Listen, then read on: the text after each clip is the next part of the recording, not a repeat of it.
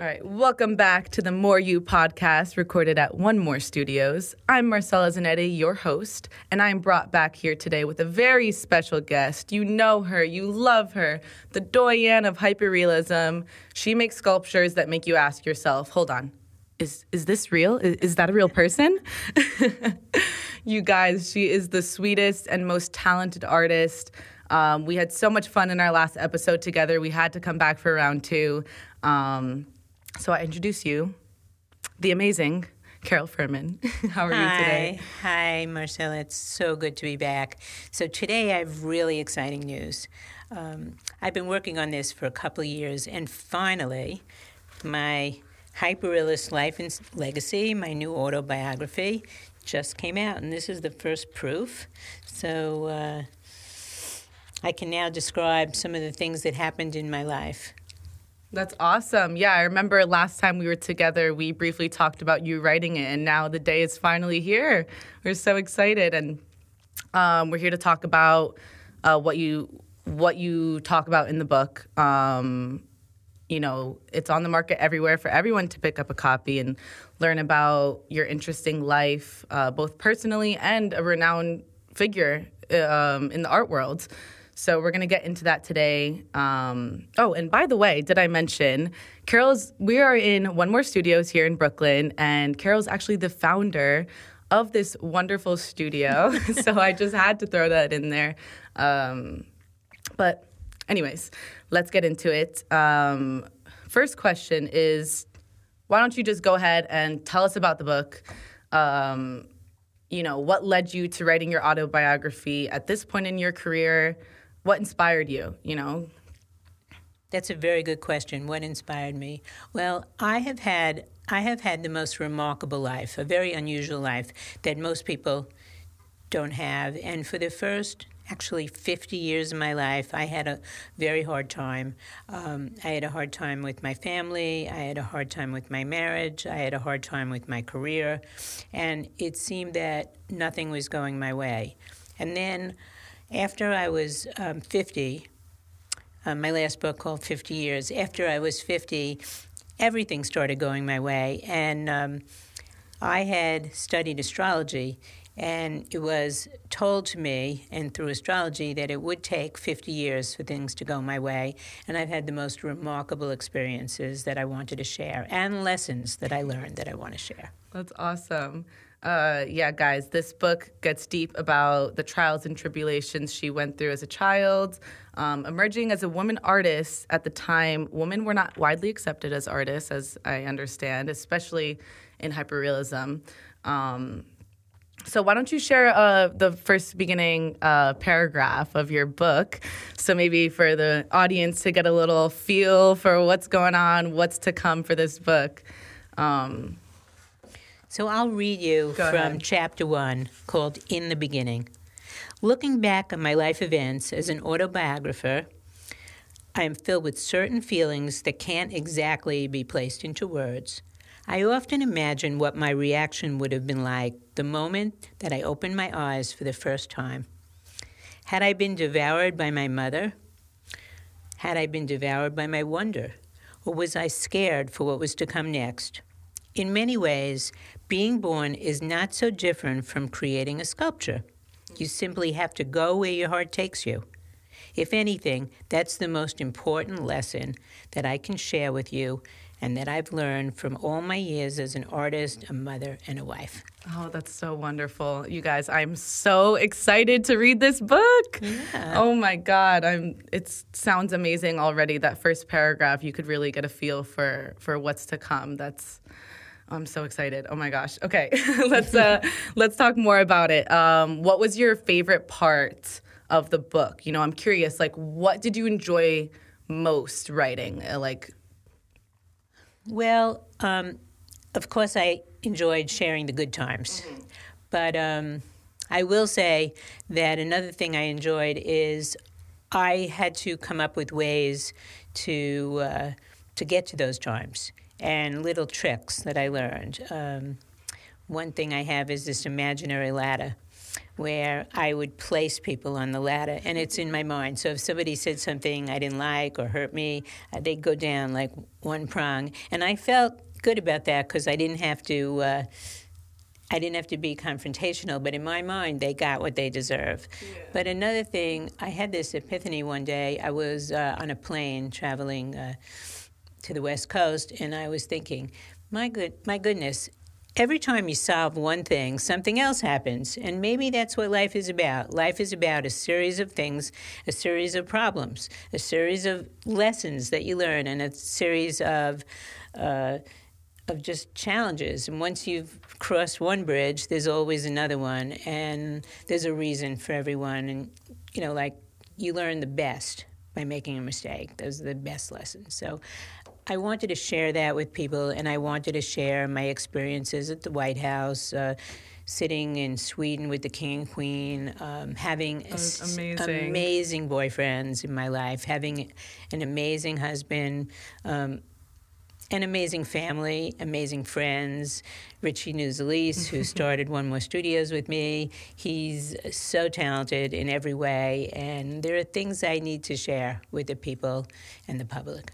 Yeah, that's amazing. So I'm sure the good times were probably the best and most pleasant things to write about.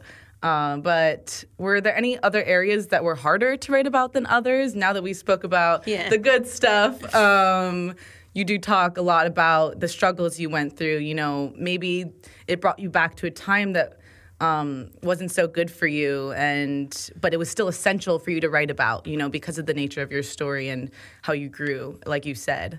Well, you know, nostalgia has a way of um, being covered up by your mind. Yes. Like, you know, there there could be an experience you had that really hurt you, but for some reason, fifteen years later, you haven't wanted to think about it, and you, you put it in, you put it aside, and you've you overcome it. But when you write your autobiography, what what happens is you have to think about those things to write about them. So it's like being in um, therapy, like yeah. with a psychiatrist, where every single day you try to think about things that you've covered up or you've hidden, and it's it's really hard. And um, I made an outline of some of the those things, and um, I after at the end of the day, when I finished my autobiography, I felt that Um, I could really say things that maybe would help other people, not just artists, but maybe people overcome some of the things they're going through. And in my art, it's very emotional, and I always um, feel that I can identify emotionally with my public, and they identify with me. And I'm hoping as an, a writer, and this is the first substantial thing I've written. Yeah. Um, there's four monographs on me, but I didn't write them. Art historians wrote them. I just had to provide work that I that I did. So this is the first, like, substantial thing I've written. It's like your baby. Yeah, it's my baby. And yeah. I wrote in my bio as an autobiographer, an artist and mother. But yeah. um, so I'm hoping that I can help people. Yeah.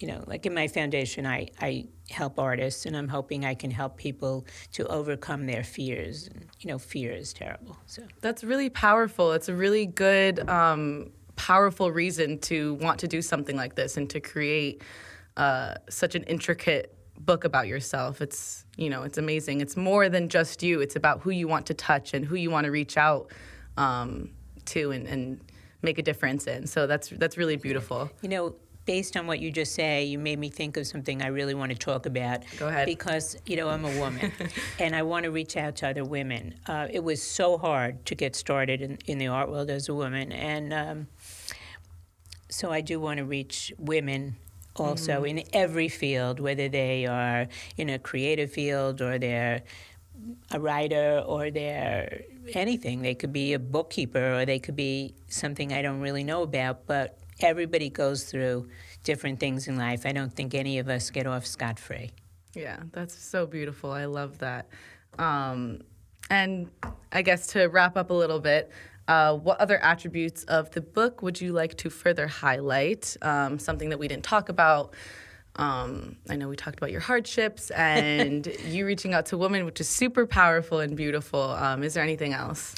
Well, you know, I... I do want to. I did interview mm-hmm. um, different period. I did interview different people in my life that I think were important and could add something to the book. Uh, people that, friends that um, I've, they've been out of my life, they came back in my life, uh, friends that I have for seventy, seventy so years. uh, I had a little trouble saying that, but um, I did interview a lot of people in the book, and it was interesting to me to hear what they said about me, and then I wrote a little bit about them, and uh, I think that was... That was uh, That's lovely. So you got to connect further on a deeper level with these people yeah. that were already in your life. Yeah. Um, did got, you gain a new perspective from that? Well, I did yeah. because I was surprised at what they said about me, mm-hmm. and um, they didn't know I was going to print it. Of course, they gave me permission, because after yeah. I after I wrote it, I said, "Is this okay?" And it was interesting to hear what people say about you. And, you know, this is called my hyper-realism life and legacy. So I think when you're le- when you want to leave a legacy, it's it's not just what you want to tell people, but what how you want to affect people. Mm-hmm. And I, I want to share that. Um, people should think about how um, life is so fleeting. You know, sometimes you want you click your eyes and you wonder, did I do that? Did I live all yeah. those years? Did I really do that? And um, and then what would you want to, it to say on your gravestone if you were to die? What do you want to leave behind? Yeah. That's a very powerful insight, definitely. And I'm sure the people in your life allow us to understand what what, what is it? What are we doing here? Uh, what do I want to leave my mark on the world? So um, to hear that about you is just wonderful. Um, so I would like you, I want to hear the end of the book. What is something from the end of the book that perhaps encompasses your beliefs um, or like the overall theme of the book? Is there like a little excerpt that you would like to share? I'd like to read one, one or two sentences ahead, from the perfect. back. I read the first paragraph. And this is uh, page one eighty. I think the book is only about one hundred eighty-two pages. Mm. Nothing in life is guaranteed. We may not be here tomorrow, including the ones we love. Life can change in an instant. Make sure you appreciate what you have while you have it, and always follow your dreams. Beautiful. I am ecstatic to read this book. So please, Carol, tell everybody where you can get this wonderful book, where everybody's going to pick it up. Tell us all the details. Sure. Okay, so you, this book is going to be um, an audiobook. It's a hardcover, it's a softcover, and it's an ebook.